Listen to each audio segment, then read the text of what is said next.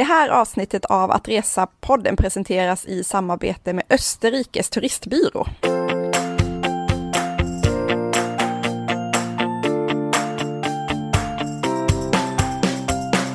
Hej Lisa och hej alla lyssnare på Att Resa-podden. Ni har kommit till ännu ett avsnitt. Vi börjar närma oss 100 nu vi som poddar här, det är då Lisa som jag snackar med på andra sidan skärmen och så är det jag, Annika Myre, som bloggar på resfredag.se. Hur är läget Lisa och hur har det varit de senaste dagarna? Det har ju varit höstlov och så. Jo men tjenare, ja tack, det är bra. Det är ju precis efter höstlov här och eh, jag har hållit mig på hemmaplan och jag har tittat längtande upp mot norra Sverige där det börjar falla snö. Jag är så redo för en ny säsong nu. Alltså, ja, vintern kommer och eh, jag är glad att jag är klar med liksom det andra under året och, och så. Jag, jag blickar framåt nu, så känner jag. Hur känner du? Jag klamrar mig fast lite grann ja. vid eh, sommaren och värmen och sådär. Eh, jag har varit nere i Blekinge på höstlovet och det var jättehärligt. Men jag kom hem och eh, plockade ner alla halloween-grejer och är väldigt redo att sätta upp adventssakerna väldigt snart. Däremot nu i det här avsnittet så ska vi ju snacka, som du säger, att winter is coming och med det snö som är din hemmaplan, skidbackarna, Eh, med allt vad det innebär. Jag närmar mig sakta men säkert de här områdena i livet, men med tveksamma steg kan man säga. Ja, jo, men jag förstår, jag längtar så mycket. Och det vi ska snacka om idag är apropå det, vi ska prata om Österrike, just Österrike som skiddestination. För att Resa-podden är nog ett lite smalare inriktning än vad vi ofta har, men vi har haft några sådana här riktigt nischade avsnitt tidigare och de fyller ju ett syfte i att om man kanske ställer sig frågan så här, varför ska jag åka till Alperna eller Österrike specifikt? Och vilken ort passar mig? Vart ska jag åka? Vad tycker du bäst om? Och det är så att jag har varit i ganska många av de österrikiska orterna. Jag har ganska bra koll på dem generellt. Jag har själv hållit på att läsa på fram och tillbaka, lyssna med kompisar eh, och andra för att förstå vilka orter som passar mig bäst. Så att jag hoppas att jag kan hjälpa till att plocka russinen ur kakan lite grann. Och även om inte du har varit där Annika, så att eh, jag har ju varit i Österrike ändå. Det är inte skidorna som är min USP i det här avsnittet. Men Österrike i sig kan jag ju rekommendera som, som destination vilken tid på året man än åker. Eh, sommaren i Österrike är också väldigt, väldigt bra. Jag har varit på mer kultur och fikaresa. När jag bodde i Tyskland så tog jag bussen över till Wien. Lisa, Wien kallas ju faktiskt för kaféernas huvudstad och det passar ju mig väldigt, väldigt bra. Jag gick på opera och fikade Mozartkulor och det var ju en väldigt fin och mm, anrik stad, Wien. Så det finns ju mycket i Österrike att göra, förutom att åka skidor, även om det är just som vi ska fokusera på i det här avsnittet. Ja, precis. Nej, det är inte det vi ska prata om, även om det är härligt i sig, för nu är det Alperna och österrikiska skidåkningen som vi ska fokusera på. Och Lisa, jag vill ju veta varför du har fastnat så mycket till Österrike, för det är ju ett land som du återkommer till när det vankas skidsäsong. Ja, men precis. Alltså jag har åkt i andra länder också och jag tycker att varje land har sin grej. Det finns ju många likheter mellan de olika länderna och skidåkningen och känslan och så vidare. Vi har ju ändå bergsmassiv som sträcker sig genom flera olika länder i den här regionen. Eh, men jag gillar Österrike och ja, det stämmer att jag kommer tillbaka dit gång på gång faktiskt. Anledningarna är nog flera. Alltså för det första så är det otroligt vacker natur och alltså så här spetsiga alptoppar och jag älskar mäktig natur. Jag är en sucker för det. Och det finns i Österrike väldigt många mäktiga alptoppar, många som är över 3000 meter, så att det är ju riktigt höga toppar vi pratar om. Ehm, det finns också ett helt gäng glaciärer, så det finns eh, skidåkning som sträcker sig långt på säsongen. Det är ofta väldigt snösäkert så, så de har mycket snögaranti och får väldigt lång säsong på många, många ställen. Det är välkänt bra snöstatistik i Österrike. Så det i kombination med, ehm, eh, med naturen och du har väl sett Sound of Music i alla fall? Ja, alltså jag vet inte hur många gånger jag har sett den. eh, och det är det jag förväntar mig när jag kommer till Österrike. Eh, jag vet att den spelades in i Salzburg i, i Österrike, filmen. Är det så? Är det att man tänker att man springer runt i en eh, Sound of Music-film när man är där? Ja, precis. Nu har jag faktiskt bara varit där på vintern just, men det är så här att jag tycker att Österrike har en speciell charm och tradition, så den här känslan finns verkligen. Alltså man kan känna, typ är man i Tyrolen så känner man den här tyrolska traditionen och att det finns en lång historia och den känns på de här ställena i de här österrikiska skiddestinationerna. du vet de små stugorna som du då har sett, så här, trästugor, alltså på de här bergskammarna på kanterna. Det är verkligen så att det ligger sådana mysiga trästugor mitt i backen och människorna är så himla vänliga och du ser verkligen Alltså du kan verkligen se att det kommer någon gammal tant på skidor och har aldrig gjort annat i hela sitt liv och liksom hållit så bröd under armen. Typ som i Sällskapsresan så är det väl så att när det kommer någon och kör förbi som är så här sjukt duktig att åka.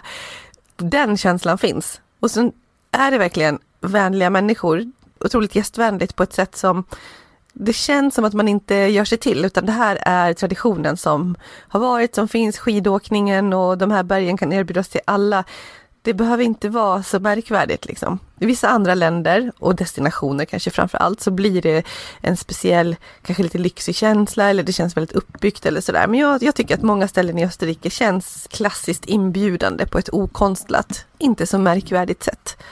Eh, och ska man åka till Österrike så får ni lägga ordet Gemütlichkeit på minnet. Det är väl det som sammanfattar det du har berättat nu, det här myset. Men lite så faktiskt, det är vänligt. Sen är det också väldigt enkel resa dit tycker jag. Alltså det känns som att det är smidigt att åka till de österrikiska skiddestinationerna. Alltså man kan flyga till Innsbruck eller München och då har man hur många skidorter som helst att nå på bara några timmars bilresa. Och många av de här ställena går också att eh, nå med tåg och ha stationer liksom mitt i byarna. Så att det är väldigt bra infrastruktur i Österrike och korta avstånd. Så det känns enkelt att ta sig mellan olika destinationer och från flyghubbarna både München och Innsbruck. Till Innsbruck är lite härlig inflygning faktiskt för att när jag har åkt dit flera gånger då har det varit att man har bytt jag kommer inte ihåg vart, om det har varit Frankfurt. Det här borde jag ha tänkt till på innan, men jag tror det. Men i alla fall så är det sen ett ganska litet flyg in till Innsbruck. Och då är det verkligen så här propellerplan och man kommer ner mot de här alptopparna och man ser de här propellrarna utanför fönstret på flygplanet liksom röra sig och hela miljön börjar öppna upp sig. Och runt Innsbruck finns bara där finns ju en massa skidområden. Så det skulle vara coolt att göra en sån här storstads skidkombination någon gång. Det tror jag inte så många har gjort. Jag blev jättesugen på det när jag var där. Men det är i alla fall väldigt enkelt, så landar du där och sen har du väldigt nära till, till orterna. Och du som är foodie då, hur går det ihop med Österrike, med käket och maten och restaurangerna? Ja, det är väl den man kan tänka på förhand, det kanske inte är så kul, för pratar man till exempel italienska alperna så är det ofta att folk pratar om att åh, men då får man så god mat, det är pastan och pizzan och så vidare i bergen och, och så är det lite grann. Det kan jag kanske tycka också att det är härligt att man alltid vet att det är väldigt hög kvalitet där.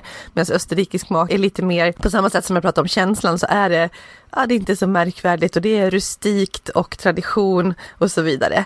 Men jag tycker ändå att det finns riktigt härliga rätter och givetvis kan man få sin pasta i det, eller pizza i backen vart som helst här också. Men eh, några så här klassiker Fondue, de har ju grymt bra fondue i eh, Österrike och då är det inte så här otäck ostfondue som jag inte alls är ett fan utav utan riktigt Va? gott. ja.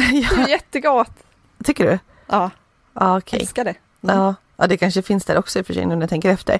Men jag har käkat den godaste riktiga fondyn med så här riktigt fint kött, olika typer, räkor, massor av tillbehör och så vidare. Så att är man i Österrike så se till att ta en riktigt bra fondy på ett bra ställe. Det ångrar man verkligen inte.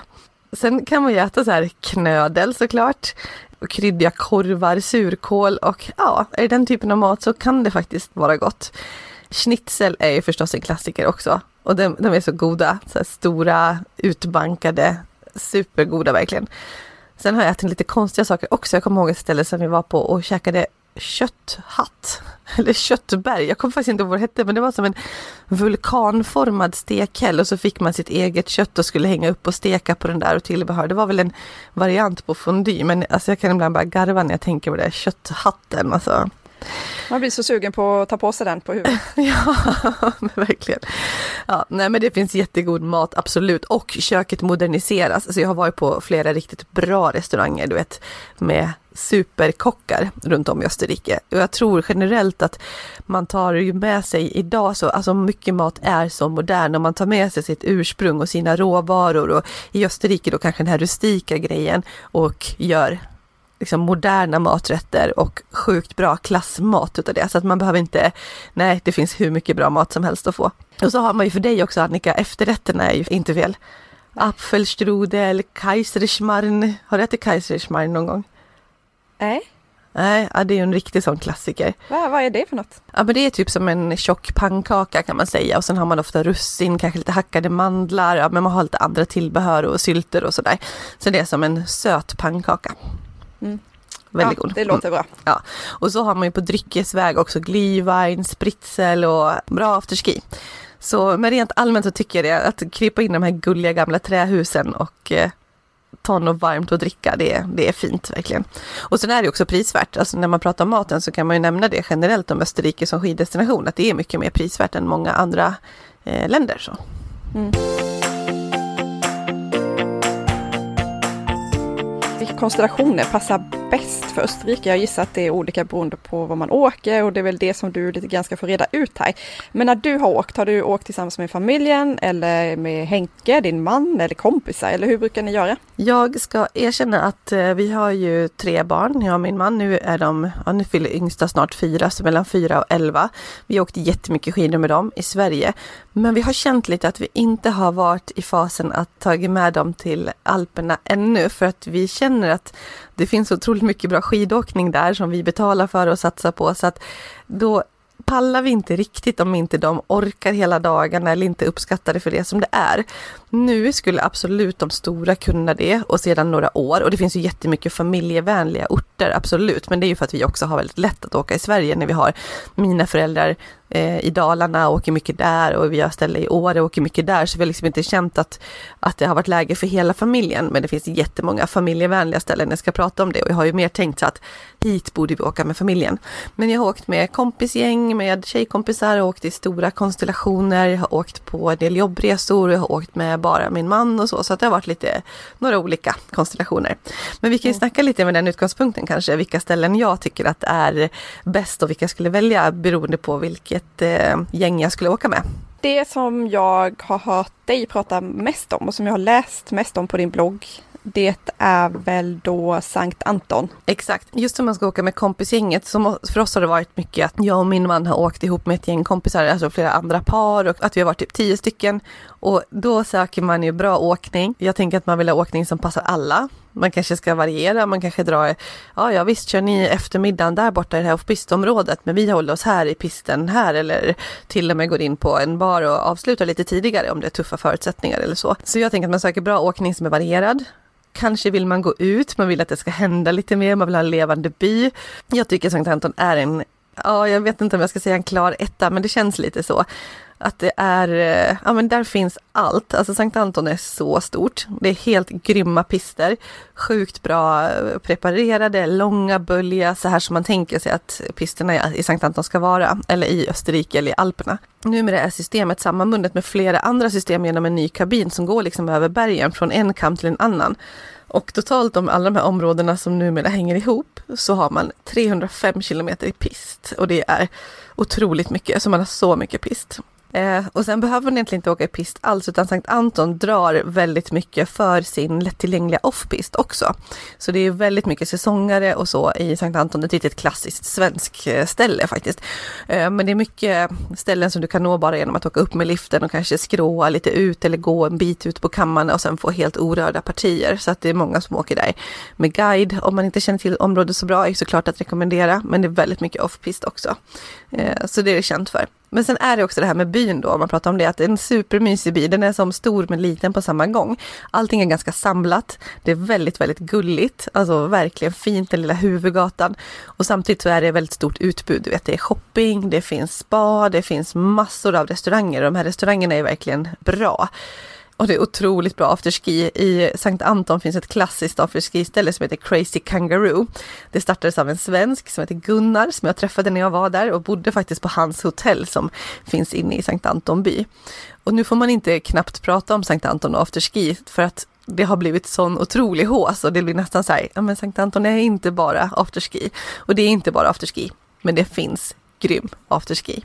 Så ja, det finns bra drag. Och när jag satt på kvällarna på bra restauranger och käkade mat, då kunde folk komma hem från afterskin utanför fönstret, du vet. Knata hem där i sina pjäxor, inte helt stabila vid åtta tiden på kvällen. Så, så att eh, Sankt Anton, absolut grymt för kompisgänget. Med flera, men, det fanns en massa barnområden och sådär också, men då känns det kanske lite, lite stort tycker jag. Grymt för kompisgänget så. Om man vill bryta av med längdskidåkning, funkar det också? Är det bara utför man ska åka dit? Ja men det gör det säkert, men jag är faktiskt inte påläst på det. Så att, mm. eh, jag vet inte, men sen är det så på alla ställen att det finns annat att göra. Alltså det kan vara hundspann och det kan vara vandring med snöskor och, och så vidare. Jag har inte mm. utforskat så mycket av det, men eh, ja, det skulle jag tro. Okej, okay, så vi har Sankt Anton. Ett annat ställe jag har hört dig prata om är Ischgl. Ischgl, ja exakt. Det är också så här kompisgängstället kan jag tänka mig. Eh, det är, alltså riktigt säger också att Ischgl har världens bästa afterski och att nattlivet avslutas snarare på morgonen än på natten. Eh, de har också en slogan som heter Relax if you can. Alltså du förstår. Ah, mm. ja det är ju drag. Och det är lite så att det är nästan så att man får börja i den änden. Du vet de har en konsert varje år som heter Top of the Mountain som lockar typ 20 000 besökare. Det är, det är så stora artister, det är verkligen så här världsartister som kommer till det här. Så mycket flärd, lyx, party i Ischgl. Det är liksom en vinterversion av Ibiza som någon sa till mm. vår kompis Fantasiresor Sofia som har varit där. Så hon har skrivit mer om Ischgl, man kan gå in och kolla där. Men samtidigt så är det mer än så att det är charm fortfarande och det är nästan bara lokalbor som äger företagen och byn i sig är egentligen ganska liten. Så snäppet lyxigare och mycket party, men det är taskigt att bara prata om det för att åkningen ska vara riktigt bra. Det ligger högt så att det har verkligen så här hög alpin känsla. Häftiga vyer förstås, modernt effektivt eh, liftsystem. De har också liftar hela vägen ner till byn så att det är väldigt lättåtkomligt och från en del av byn till en annan mellan liftarna så går rullband. Så du kan verkligen, du känner ju att backarna är nära och eh, korta avstånd vart du än är någonstans. Ja, det eh. som jag såg av Sofias eh, uppdateringar när hon var där, alltså fantasiresor, det var ju inte partyt utan det var de här mäktiga vyerna som du pratade om, otroligt vackert landskap. Ja men verkligen. Och sen är det också så att om jag pratar om offpisten i Sankt Anton, där åks det ju otroligt mycket så fort det är snöfall. Då är ju alla skibams, det är ju så mycket folk som eh, övervintrar där, alltså som säsongar där. Och då är ju alla ute och ska ta de svängar som det blir i offpisten innan det blir uppåkt. Eh, I Ischgl däremot så är den underskattad. Det finns ju mycket offpist där också, men eh, det är inte dit som flest människor åker för att njuta av den. Så att eh, kanske lite lugnare om man vill söka offpisten och så. Och generellt kan man säga att eh, både Ischgl och Sankt Anton och ihop med Sillertal och Östtal, de tillhör Tyrolen som är ett, ett område kan man säga. Och de ligger verkligen i framkant för afterski, bra skidåkning och eh, riktigt bra infrastruktur. Mm. Och sen då, Sellam C. Ja, Sellam C lägger jag fram som ett tredje förslag i den här kategorin. Det har också varit med i vänner och det ligger, precis som man hör av namnet, så har ett väldigt vackert läge precis vid en sjö. Celler C. Och den här byn är ganska stor. Det är pittoreskt skulle jag säga, samtidigt som det finns ett stort utbud. Och också bra afterski, massor av restauranger. Vad jag tycker att det är väldigt bra i Selamse är, eh, det, alltså det är ett stort område, det är förstås väldigt bra skidåkning där. Och skidåkningen är väldigt varierad och den startar väldigt tidigt på säsongen för Selamse sitter ihop med Kaprun som är en glaciär det sitter i dagsläget inte ihop med lift utan man får åka buss men det är nära och det är inkluderat i liftkortet. Men med den så är det öppet nästan året om för skidåkning. Och off-pisten vid Kaprun är ju fantastisk liksom så. Det kan man verkligen åka bara mellan eh, olika liftar uppe på glaciären. Superhäftigt. Selam C också. Jag har en kompis som har säsongat där så det var därför som vi åkte just dit många år senare. Så att hon gick mest runt och bara mindes och tyckte det var härligt och, och vi hade Nostalgin. så... Ja, verkligen och vi hade väldigt bra åkning. Det var riktigt Manchester-magi så. Eh, men inför den här säsongen, någonting som är väldigt coolt är att Selamse byggs ihop med Saalbach som ett annat stort område. Och då blir det faktiskt tillsammans Österrikes absolut största skidområde. Så det här står klart nu inför säsongen bara. I december tror jag att de sa att den här liften ska vara klar. Eh, sen åker man en liten busstur i Saalbach, men det är ändå, man åker liksom i båda områdena sammanbundet utav en lång kabin. Så det, och det är samma liftkort och så. Eh, så då kan man åka i alla de här områdena. Saalbach, Hinterglem, Leogang, Fiberbrunn, Selamse och Kaprun på samma liftkort och det är 408 kilometer pist. Och det sträcker sig då mellan Tyrolen och Salzburgerland. Och höjdmässigt från 750 meter upp till 3029 meters höjd. Häftigt ändå alltså. Och bygga ihop de här. Verkligen. Sen läste jag också om en annan ny eh, gondol mellan Kaprun och Kitzsteinhorn. Så att jag tycker generellt att det säger så mycket om Österrike, för det är mycket investeringar i liftar och infrastruktur generellt. Alltså väldigt bra infrastruktur vad gäller vägar och som jag sa att ta sig till områdena, men också att liftarna känns så moderna och det händer någonting hela tiden. Och då om man pratar Selamse Kaprun och de andra ställena jag pratar om här och även Obertauen, Sankt Johann och Wagrain Kleinarl så tillhör de Salzburgerland. Så man brukar ofta dela in det i dem, eller Salzburgerland är som ett antal områden ihopboxat och Tyrolen ett annat då. Om du skulle åka bara med Henke, eller alltså som par, eller om man vill ha lite mer så här romantisk touch, eller ta det lugnt, inte festa så mycket. Vad skulle du, du rekommendera något av de här områdena då? Nej men det skulle jag göra också, alltså är man ute efter skidåkning och bra restauranger, jag menar man, man gör ju sin resa som man vill den. Det här är bara ställen egentligen som det är lite mer drag och därför kanske de som man hellre söker sig till när man är ett antal personer och är ute efter och vill se lite folk också och så. Men om man åker bara två och kanske vill ha lite mer lugnare så ett ställe som vi har varit till tillsammans är Badgerstein. Det är verkligen så här mysigt.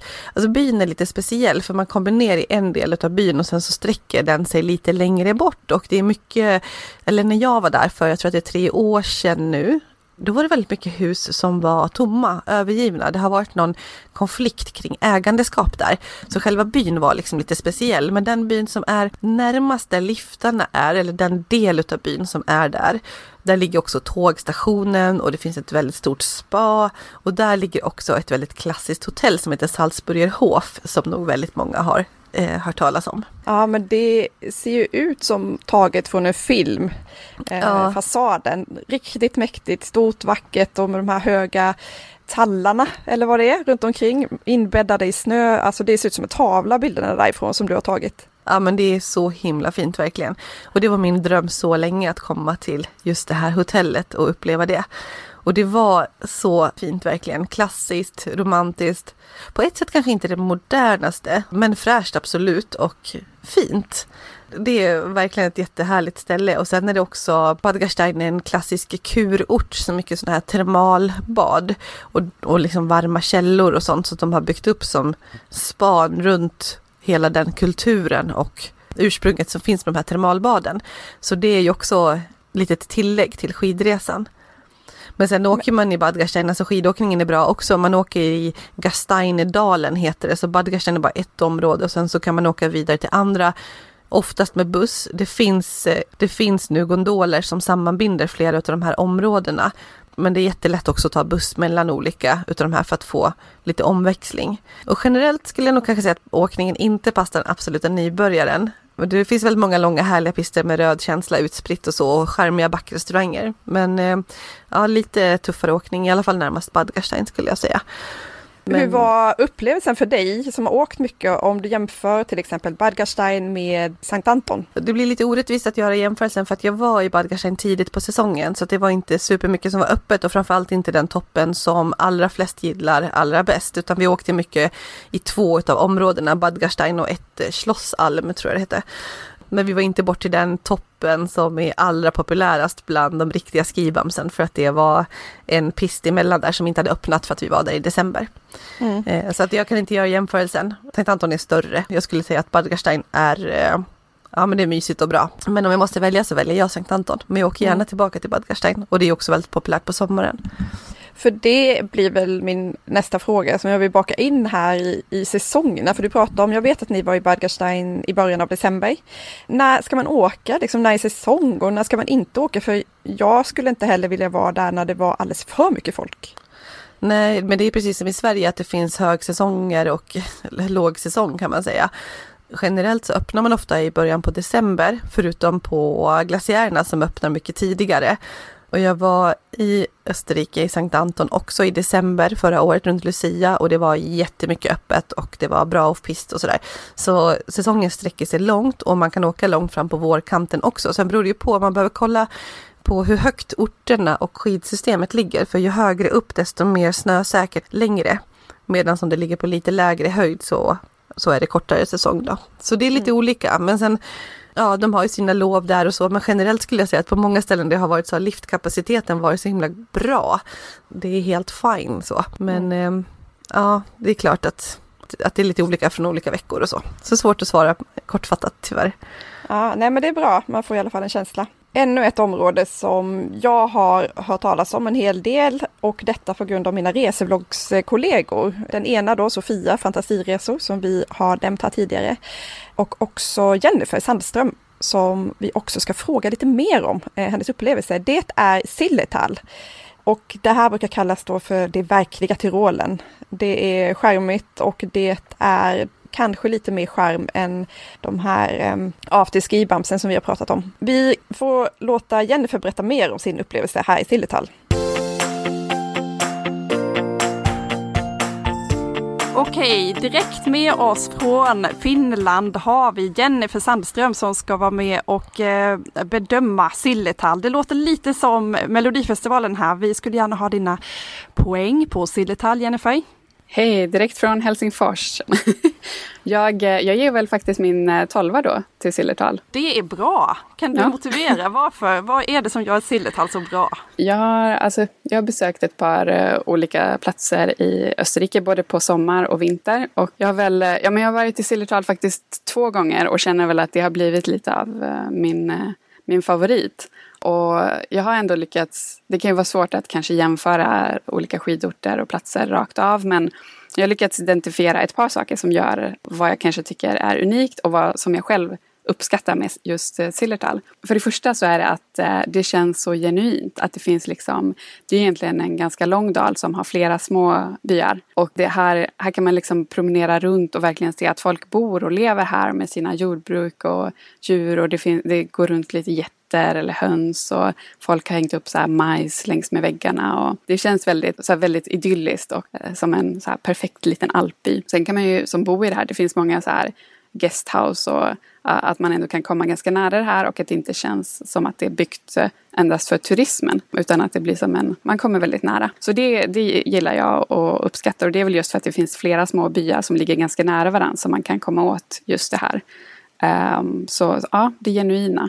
Uh, och sen är det också något som jag uppskattat, liksom närheten, att det är ganska lätt att ta sig till Sillertal för att det ligger ju inte så, det är en dal som inte ligger så högt upp på höjden så man kommer ganska snabbt. Eh, antingen om man reser liksom via München eller Innsbruck så är det inte så långt. Det är väl bara någon timme så är man inne i, i Zillertal. Så det har varit skönt när vi, jag har rest liksom med bil från München och då har det varit skönt att det inte är så lång resa och så är man framme mitt i Alperna. Eh, så det är också, och det är väl lätt att ta sig också inne i Zillertal. Det finns ju både bussar och tåg som, så man måste inte heller ha bil när man är där fast man kanske vill ta sig mellan orterna. Och det är också något som är skönt att om man vill testa lite, se något annat eller testa ett annat skidsystem att man just kan, kan ta sig. Hur upplevde du eh, skidåkningen i jämförelse med andra orter som du har varit och åkt på? Dalen är ju inte liksom på så hög höjd men man kan ju ändå komma upp lite högre och eh, man kan också ta sig till Hintertux glaciären från Sillertal. Eh, och då, det är liksom på sån, alltså dels är det glaciär och så högt upp så att där är skidåkningen året om och det är där eliten kommer för att träna. Så man kan ju få den där lite också om man åker, för jag har till exempel varit i Sillertal i april tror jag det var. Och då är det ju vår i dalen och liksom, men att man ändå kan komma upp och få skidåkningen.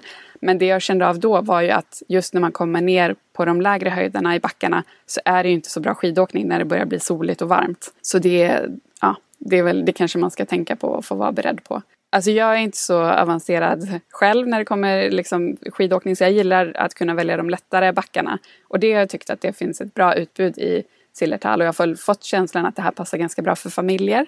Men jag har också rest med min kille som är eh, snowboardare och liksom, vill ha lite mer utmaning och han har ändå kunnat få det. Så att det känns också som att det finns en väldigt bra mix. För alltså egentligen något för alla skulle, skulle man kunna säga. Och just att man också kan faktiskt åka på, på glaciär här. Det, det var första gången jag fick uppleva det och det är också alltså något som också funkar för Alltså för den som inte är så avancerad just för att det kanske ofta är flatta och lite bredare backar när man åker på, på glaciär. Så det kan jag varmt rekommendera. Och jag vet att du kollar lite grann på att eh, åka till Österrike ganska snart igen. Du ja. återvända då? Eller är det så att det här är en... Är du sugen på något annat och i så fall vad? Ja, men vi sitter nu och planerar inför liksom vår-vinterns resa och eh, det lutar nog ganska starkt åt att man kanske vill återvända hit för att man ändå har hittat en plats som man gillar.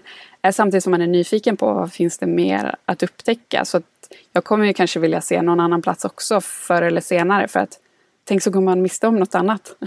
ja, du får faktiskt ta och lyssna på det här avsnittet, eh, på hela avsnittet, för vi har då med hjälp av Lisa kunnat snacka om en massa olika orter i Österrike som passar skidåkaren. Så det tycker jag du ska lyssna på sen. Och för alla som vill läsa mer om din upplevelse i Sillertal så kan man gå in på din blogg. Ja, det finns eh, några inlägg eh, med både sommar och vinterinspiration egentligen. Så, och då hittar man det på jennifersandström.se. Kan man bara söka på Österrike. Och eh, vi kommer också länka i avsnittet till ditt inlägg, eller dina inlägg. Tack så hemskt mycket Finland och Jennifer för att du ville dela med dig av dina erfarenheter om Sillertal. Ja, men tack själva.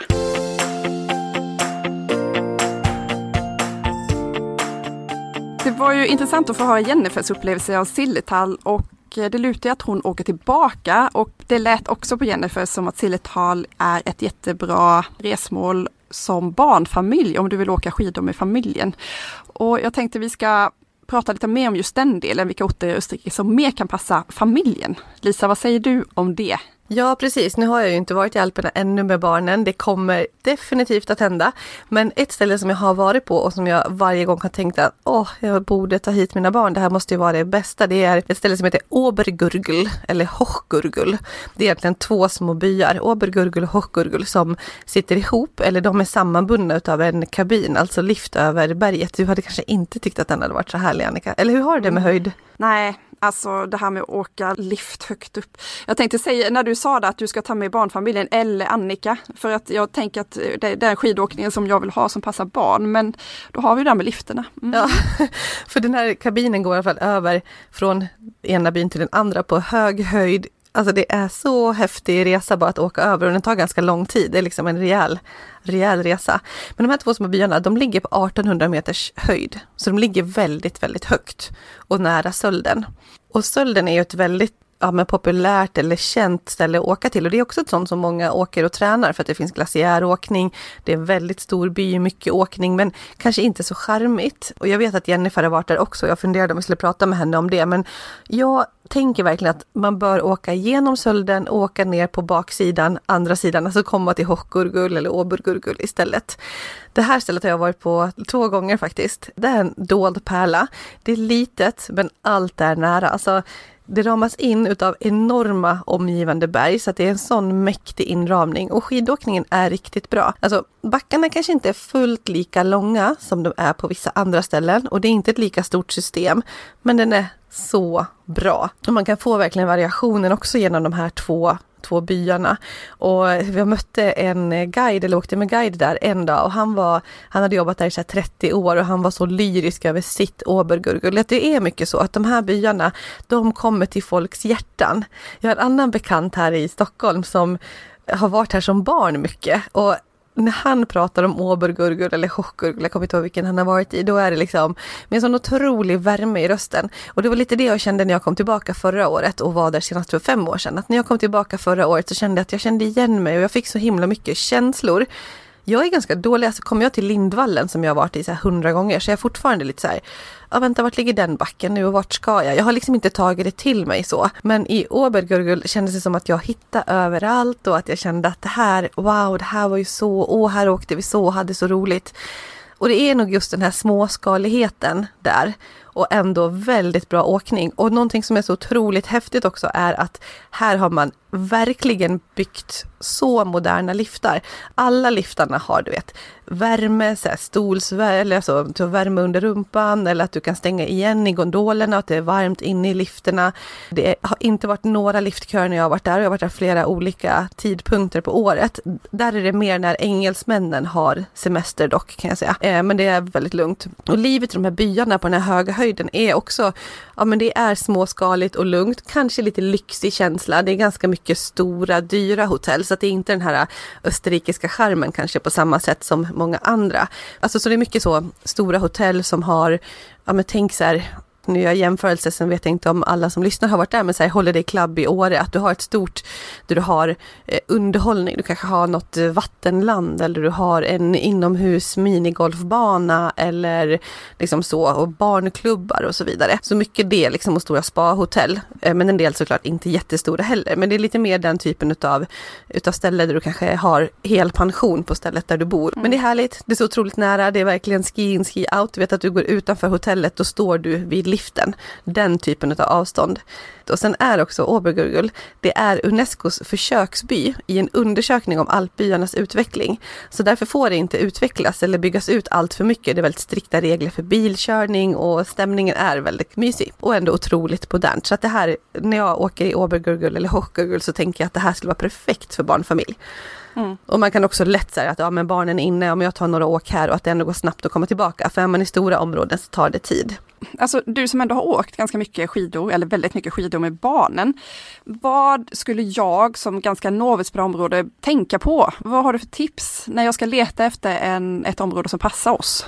Ja, men så här, jag tror att man tänker att Alperna det är stora berg och det är de här mäktiga vidderna och det är tufft liksom. Det är stora berg, men det är inte tufft. Precis som Jennifer sa så kan du alltid Alltså du kan åka upp till högsta höjden och ändå ha en lätt backe ner. Det som skiljer är egentligen mest längden på backarna, utsikten, liksom den mäktiga känslan. Men ofta är det moderna liftar och enkelt så att jag menar även som nybörjare kan man åka till Alperna. Jag tror att många tänker att dit åker man när man har utvecklats i sin skidåkning, men det behöver inte vara den värsta åkningen man är ute efter. Så jag skulle säga att det skulle funka för dig och många andra också. Men vad man kan titta på om man vill åka då, till exempel, jag skulle säga, kolla om det finns svensk skidskola, för att skidskola med barnen är så mycket värt. De lär sig mycket, de lär sig mycket av att åka med någon annan än sina föräldrar. Och finns det svensk skidskola så kan du lätt sätta in dem och veta att de förstår, förstår språket. Då får du också några timmar på egen hand att kanske göra de där äh, större åken, eller fokusera på dig själv som det skulle kunna vara i ditt fall, Annika. Och det fanns till och med i Sankt Anton som hade ett jättestort barnområde. Och jag tror även att Hochgurgul hade det och det finns andra ställen som har svenska skidskolor. Men det är, det är, så mycket svenskar som åker så att det ja. finns underlag för svenska skidskolor. Det är ganska ja. sjukt egentligen. Ja men det gör det. Sen kanske inte alla veckor men det kan man kolla upp. Det är i alla fall ett tips. Eh, för frågan är ju också om man vill åka bara med barnen eller dela upp och också få lite annat. Det är klart, åker man på en sån här semester, skidsemester med barnen så är det ju kvalitetstid med dem, men det är också kämpigt. Och det kan också vara så som jag sa, som är anledningen till att vi inte har gjort det ännu, som är mycket att, ja men där vill vi foka på våran åkning och ha liksom, det lite mer maxat. Men vill man dela upp, ja men då kanske du vill ha ett stort område men du vet att det också passar barnen. Men när du har din halvdag eller vad det nu handlar om, ditt egna, så kanske du får någonting annat. Så det är ju det, vill du ha ett mindre område området som bara är vänligt eller vill du kunna dela upp? Det tycker jag ska styra vilken typ av ställe man tar. Sen transporten, alltså just det här med att det är lätt att åka till Österrike och om du är ganska nära flygplats eller att du slipper ha många och långa transporter så är det smidigt med barn. Och här vet jag till exempel Salbach har satsat väldigt mycket på barn och att det är nära och enkelt att komma till. Det finns också orter som har väldigt bra erbjudanden för barn, gratis skidskola och skidhyra och så liknande. Sen också så att i Österrike så är det 44 skidorter som har fått högsta betyg av webbsajten Ski Resort för sin barnvänlighet och det är mer än något annat land i hela Europa. Så det finns verkligen jättemycket. Sen också så finns det några andra ställen som jag är värda att nämna också tycker jag om man pratar barn, barnåkning, där jag inte har varit själv. Ett är Serfaus. Det vänder sig framför allt till familjer. Då har man skapat en väldigt härlig miljö för hela familjen, både större och små. Då. Det finns ett stort område för de mindre barnen som heter Murmli Park. Du har så här Murmli Trail, Bear Run med barnskidåkning, äventyrsskidåkning, dinosaurieskog och massa annat. Och sånt där är kul. De orterna som har gjort sånt här, det finns ju i Sverige också förstås, men det är roligt när barnen får sitt hela stora äventyrsland och det är mycket mycket fokus på det. Eh, och ett annat ställe som jag vill nämna också i kategorin är Sankt Johann. Det är en ganska så ny ort i Skistars erbjudande. Så att om man har ett säsongskort för Skistar i Sverige så gäller det även på Sankt Johann. Det är ett mindre berg, Tyrolen också. Det är inte alls särskilt högt och så, men det är väldigt barnvänligt och det är ju också smidigt det här med att om man skulle ha säsongskort så, så kan man åka gratis där. Eh, det har lite kortare säsong för att det inte är ett så stort berg, men det är stort fokus på just barnfamiljer. Så här finns liksom allt som, som barnfamiljen kan vilja ha med skidskolor, med lekområden och, och så vidare. Så det är också värt att kolla upp. Det är någonting som Österrike själva gärna pratar om som en Också lite så dold pärla. Men mm. eh, ja, mindre men bra för barnen. Alltså det finns då verkligen någonting för alla. Om jag som verkligen är nybörjare på skidor, eller jag har åkt en del i mitt liv men jag är fortfarande ganska rädd, börjar nu att släppa lite grann. Jag, precis som du säger tycker jag att det är jättebra att lägga tid och pengar på skidlärare, för det gör ju hela skillnaden. Jag hade det förra året och mycket av den här rädslan släppte där. Men det som lockar mig som nybörjare, kan jag säga direkt, det är Sankt Johann som du pratar om. Det skulle vara jätteintressant för mig. Också eh, Silletal Jag gillar det efter eh, Jennifers beskrivning. Men också se Faust och verkligen foka på barnen och ha en sån här härlig barnsemester. Jag tror att det, de tre skulle jag välja först. Och jag gissar att om du skulle få rangordna dina favoriter, var du skulle återvända Lisa, vilka skulle det bli? Får jag gissa? ja. Jag tycker att du lät så lyrisk direkt, Sankt Anton. Ja men absolut, det har allt. Och eh, jag har fått för lite av Sankt Anton och där kan man ju åka, i och med att det är sammanbundet med andra orter, så kan man åka en hel vecka och åka i liksom inte samma backe en enda dag om man inte vill. Så absolut. Men har du någon så här superbubblare som du verkligen inte känner till så mycket som du är sugen på? Ja, men alltså jag kan absolut tänka mig att jag vill åka till Ischgl och eh, Lech LECH, en annan ort som jag har hört mycket gott om. Som jag var lite sugen på att prata om idag också, men jag har inte varit där själv så jag kände att ah, där, men det är absolut en bubblare som jag är sugen på. Ja, i Österrike är det nog dem framförallt. Sen är ju Obergurgul en pärla, alltså jag har tyckt att det har varit så himla mysigt så att eh, mm, den vill jag också highlighta. Det känns lite, lite som att du är eh, eventuellt skulle kunna säsonga i Österrike framöver när du blir eh, när du ska gå i så här förtidspension när du är 45 och åka ja. hela dagarna. Ja, ja, ja, verkligen. Det är absolut ingen omöjlighet. Jag har pratat med Gunnar i Sankt Anton om att ta över hans hotell när han känner att han är redo för pensionen. Han är redan i 70-årsåldern så att jag har sagt att du får inte sälja till någon annan utan då kontaktar du mig. så Bra, kanske Lisa. kommer jag få äga ett litet pensionat i Sankt Anton som är jättegulligt. Oh. Och så kan du göra jättebra erbjudanden för alla att resa på dens lyssnare. Det blir ja, så bra! Exakt. Nej, men så, så för att sammanfatta, det finns många olika härliga ställen. Det är ju så att vi har nämnt ett eh, litet urval och det finns många, många fler, så utgå från vad du är intresserad utav. Men det finns bra anledning att åka till just Österrike. Den vackra naturen med sina spetsiga alptoppar och hög höjd på många och många glaciärer. Snögaranti, väldigt snösäkert. Den charmiga och eh, traditionella sidan av Österrike, det är inte märkvärdigt, det är trevligt och det är gemütlich. Det är en smidig resa, det är närhet, det är bra infrastruktur i både transporter, alltså flyg, vägar, tåg och på skidorten med moderna liftar och eh, att det händer saker i utvecklingen hela tiden. Och maten, den moderniseras och de gamla klassikerna funkar absolut. Och det är prisvärt. Ja men du vet ju. Ja men jag måste ta och titta in vad jag ska ha för, för resa i vinter. Och eh, det finns ju massor att läsa som sagt på din blogg på letsgoexplore.se. Och vi vill såklart tacka vår sponsor för det här avsnittet som är Österrikes turistbyrå. De har också jättemycket bra information på sin hemsida om skidåkning i Österrike. Och jag vill också lägga till, glöm inte att det finns mer att göra än att åka skidor. Spana in alla andra härliga aktiviteter för Österrike är ju ett land att åka till som sagt alla tider på året, även om just det här avsnittet fokuserar på skidåkningen. Ja, tack för det och tack för idag Annika. Jag ser fram emot att se vilken som blir din premiär i de österrikiska alperna. Jaha, jag tar med dig så får du rädda mig när jag ramlar. Ja. ha det bra. Hej då.